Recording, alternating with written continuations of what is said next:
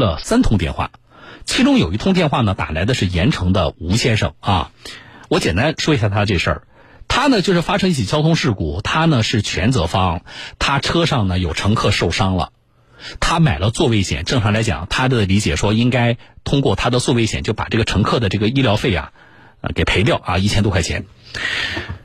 那么，但是实际理赔当中呢，他发现不行，不能够先动用他的座位险来赔，得先要无责方的交强险做无责赔付，然后才是他的座位险。而他呢，这个伤者的医疗费呢没超过一千八百块钱，所以呢，其实根本动不了他的座位险来赔，直接用无责方的交强险的无责赔付就可以了，不超过一千八都可以。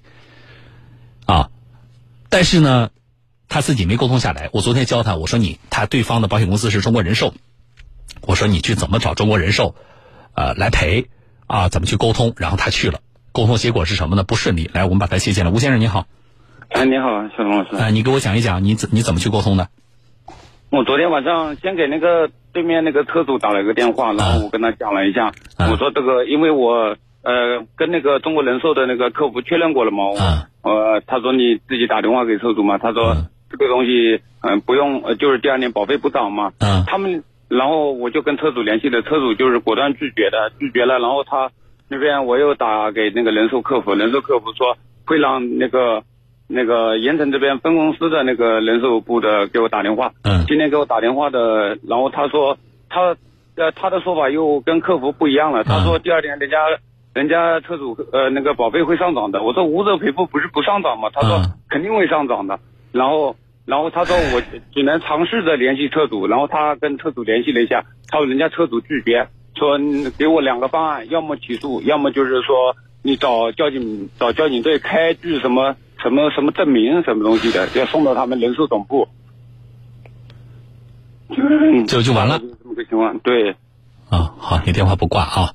来，你们打电话给，先找一下盐城公司吧，是中国人寿的盐城公司。嗯，那那个人姓什么？你还知道啊？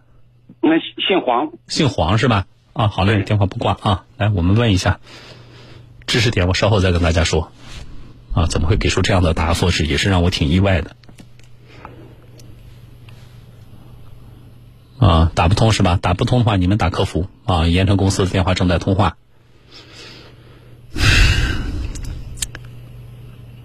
这是这个事情是一个非常简单的事情。我昨天说了，我说我们很多的听众朋友，你们在交通事故处理过程当中，你们好像根本没有感觉到有这个流程，是为什么？是因为大多数的保险公司他自己就把这个事情。就正常的就做掉了，该无责赔付的，我们保险公司就正常的就给他赔了，所以很多人你们根本没有感受到这个事情，那怎么放到了我们盐城的这位听众身上，就这么麻烦呢？而且盐城公司，如果你们的答复啊，中国人寿盐城公司，如果你们的答复是无责赔付，一，第二年无责方涨保费，第二。无责赔付必须要无责方的投保人同意才行。如果你们答复是以上两点的话，请中国人寿盐城公司，你给我提供依据。你告诉我，我们国家的交通事故责任强制保险条例里哪一条是这么规定的？我们的保险公司，而且这个事情打到客服，由你们盐城公司出面来回应，怎么还会给出这样的回应呢？如果盐城公司你们坚持这个观点的话，我们需要看依据啊，你给我圈出来。交通事故责任强制保险条例里边第几条第几款是支持你们可以这么做的？来接进来，喂，你好。你好，先生。呃，自我介绍一下，您先记录，小姐啊。我这里是江苏的媒体，是江苏省电台新闻广播。嗯，你好，先生。嗯，我是主持人，叫小东，拂晓的晓，东方的东。啊，请问我怎么称呼您？您是方便告诉我您贵姓还是您的工号？你好，先生，我这边是九五号坐席。九五五号啊，我反映个问题，您帮我记录并且转办一下好不好？是这样的，我的我们是媒体嘛啊，当啊，我还要告诉您，我跟您的通话是在直播。啊，这个您必须知道。我们是媒体，我们就接到了呢江苏盐城，江苏省盐城市的一个车主啊，跟我们反映，他呢发生了交通事故，他是全责，无责方的那个车主是你们中国人寿的投保人，就是买的你们中国人寿的车险啊。嗯。现在遇到了一个问题，就是全责方的车上有乘客受伤了，那么这个乘客的赔付呢，需要启动。啊，你们的那个无责方车主的交强险的无责赔付，但是这个事情呢，一直也没有谈下来，就这个赔付一直也没有做好。嗯。啊，因为从现在的你们的，从现在这个听众啊，这车主反映的情况来看，你们的盐城公司答复说，如果赔了无责赔付了，那么无责方第二年保费要上涨，这是第一点，我觉得这是信息是错误的，这是第一点。第二点，嗯，一定要求无责方的车主同意了，他们才能赔付。我觉得这个信息也是错误的，啊，因为无责赔付，保险公司可以直接赔的。所以呢，我就把电话打到你们总部来了，我请你们中国人寿了解一下，为什么盐城的这个案例一直赔不下来。还有就是，我希望知道你们中国人寿盐城公司所说的两点，一个是无责赔付第二年涨保费。一个是无责赔付必须投保人同意，就是你们这两个知识点的法律依据是什么？因为我这两点我都不认可，所以我希望你们提供法律依据。嗯，好的，先生，那我帮您查询一下您的这个案件，麻烦提供一下车牌号码可以吗？可以啊，啊，来，你你电话不挂，咱不在节目里说，我们编辑告诉你啊。来，场外，你们提供一下电话号码、车牌号码和电话号码，请他们先查一下，他们系统里目前显示的是什么？我刚才说了，盐城公司提出的两点我不同意，听众朋友，这个就是这个案例里的知识点，啊。那么稍后我再来说，你说我现在我跟盐城公司要要法律依据，对吧？那你可能会说，那小东你不同意盐城公司，你认为盐城公司说的不对，那么呃，你认为不对，你也有你也得有依据啊，对，啊，稍后我来跟大家说，那我的依据是什么？我为什么认为？盐城公司的答复是错误的，是不专业的。那么，对于我们其他的听众朋友啊，我这个其实这是我们在节目当中反复跟大家说的两个知识点：一个是交强险无责赔付，你可以大胆的赔，啊，只要在交强险无责赔付的范围内，赔掉的这个钱也是保险公司赔的，跟咱们投保人没关系，不算咱们投保人出险，也不涨第二年保费。这是第一，第二，无责赔付保险公司可以直接赔，不需要无责方的那个车主同意，因为这是国家强制保险，所以这个这两点我们一直教大家，而且从我们实际接触的省内的各家保险公司，在这种这种有人伤的案例的赔付当中，各家保险公司也没有表现出。像盐城公司对于这个中国人寿盐城公司对这个问题的这种理解，各家保险公司的操作是非常规范，而且基本上我们自己就赔了，不需要全责方或无责方为这个事情再奔波再去投诉。那为什么中国人寿的盐城公司就非得搞个特例呢？难道其他的保险公司都错了？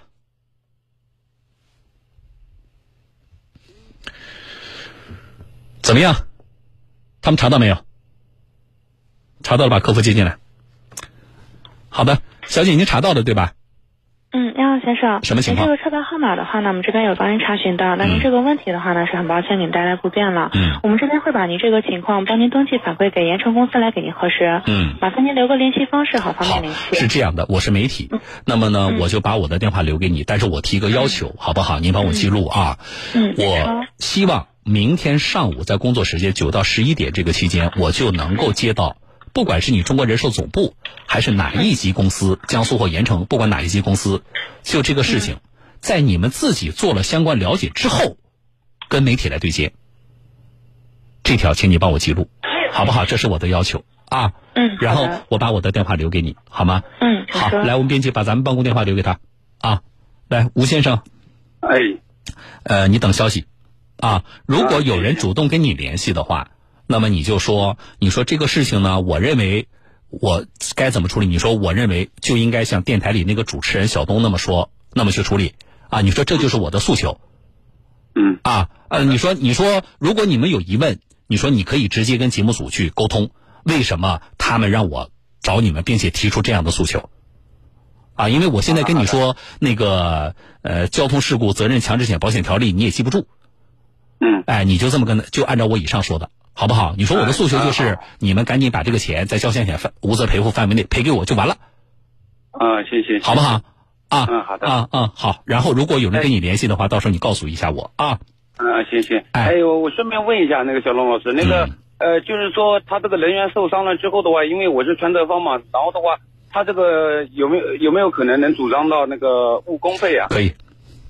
这个这个主张的话是供我们自己的保险公司来主张是吧？不是，可以在他的无责范无责赔付范围内主张。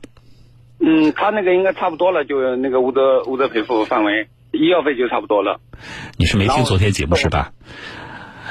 误工费动用的不是医疗费部分，你的那个他的那个医药费是一千八封顶嘛，对不对？那么你这个伤者实际上他现在的花费已经靠近一千八了，你是这个意思对吧？对，好，那我告诉你，误工费动用的不是这一千八，误工费动用的是伤残死亡金的赔偿，那个上限是一万八。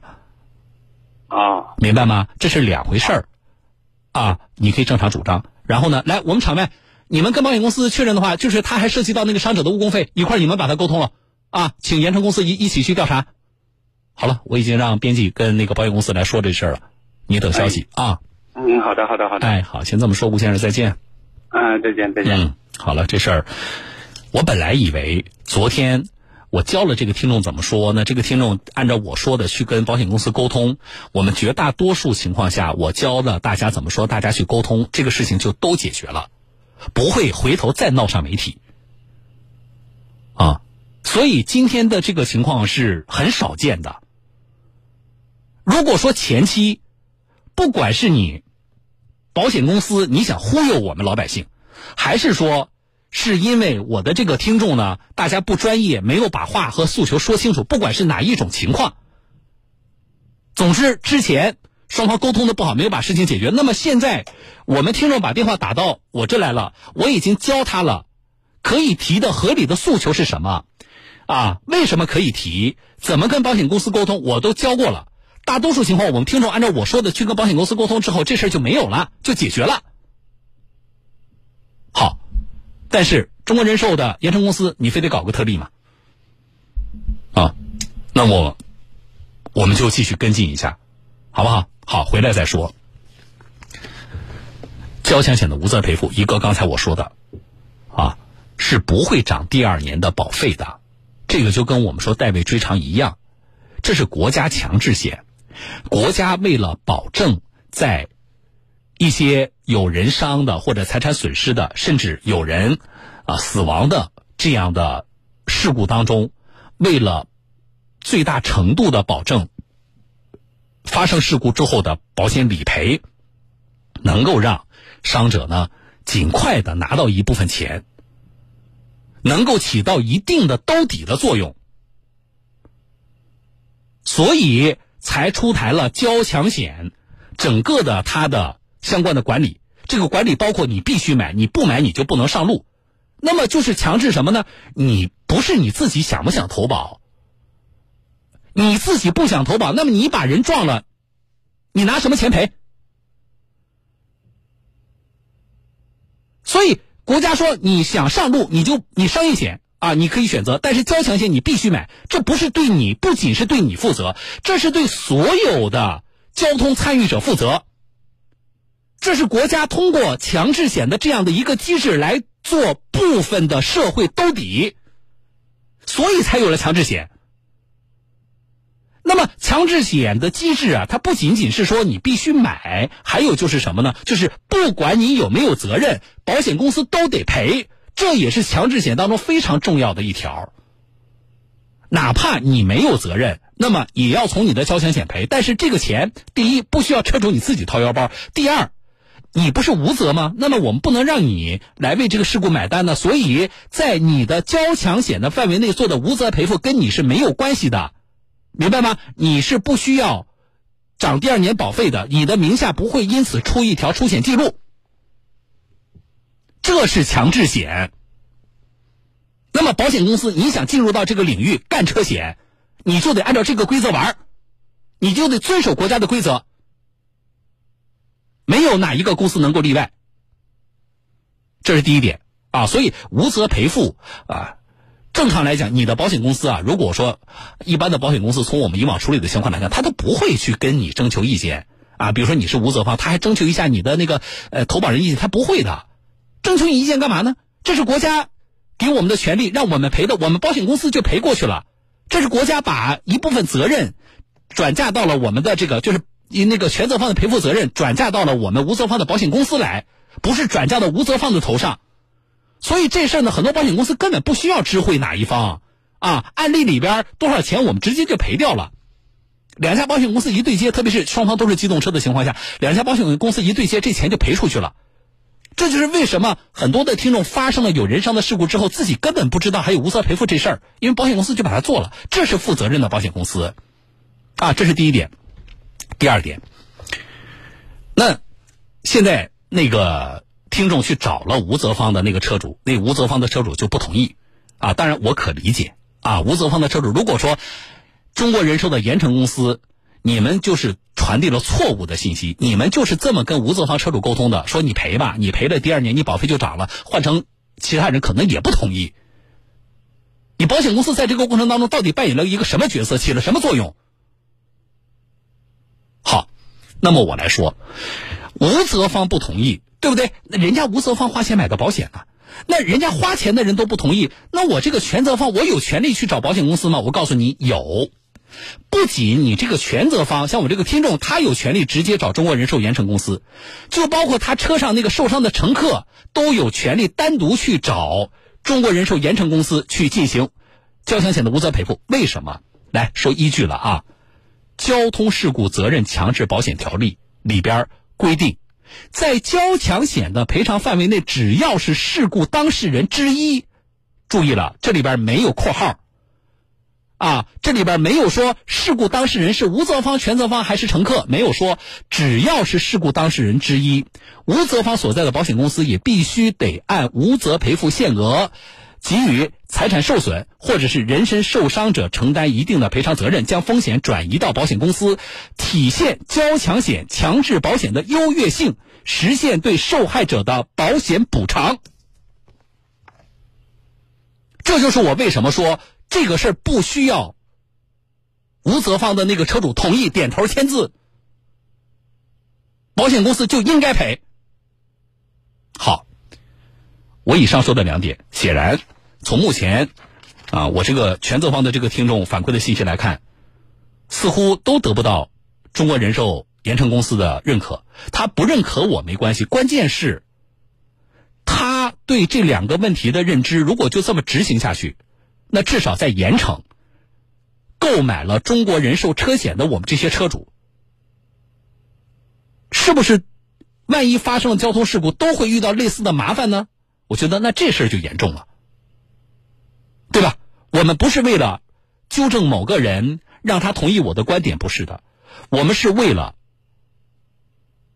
这一个地方的众多车主可能遇到的麻烦，我们应该把这个事情说清楚啊。所以我要向中国人寿去要依据。啊，请问，那也让我学习一下。就请问你们的，你们这么做的依据是什么？啊，那么是否符合呃保险行业的相关的规定？是否符合国家的相关的法规？这件事情我们会持续关注。啊，如果说最终那盐城公司你不能够拿出足够的依据的话，那你需要解释一件事情。就是为什么你们在没有足够依据的情况下，就这样断然的去处理这件事情，以至于把麻烦都推给了我们这些车主和伤者？你们需要解释清楚。好的，这里是小东有话说，我是主持人小东啊。这件事情我们持续关注，进广告稍后回来。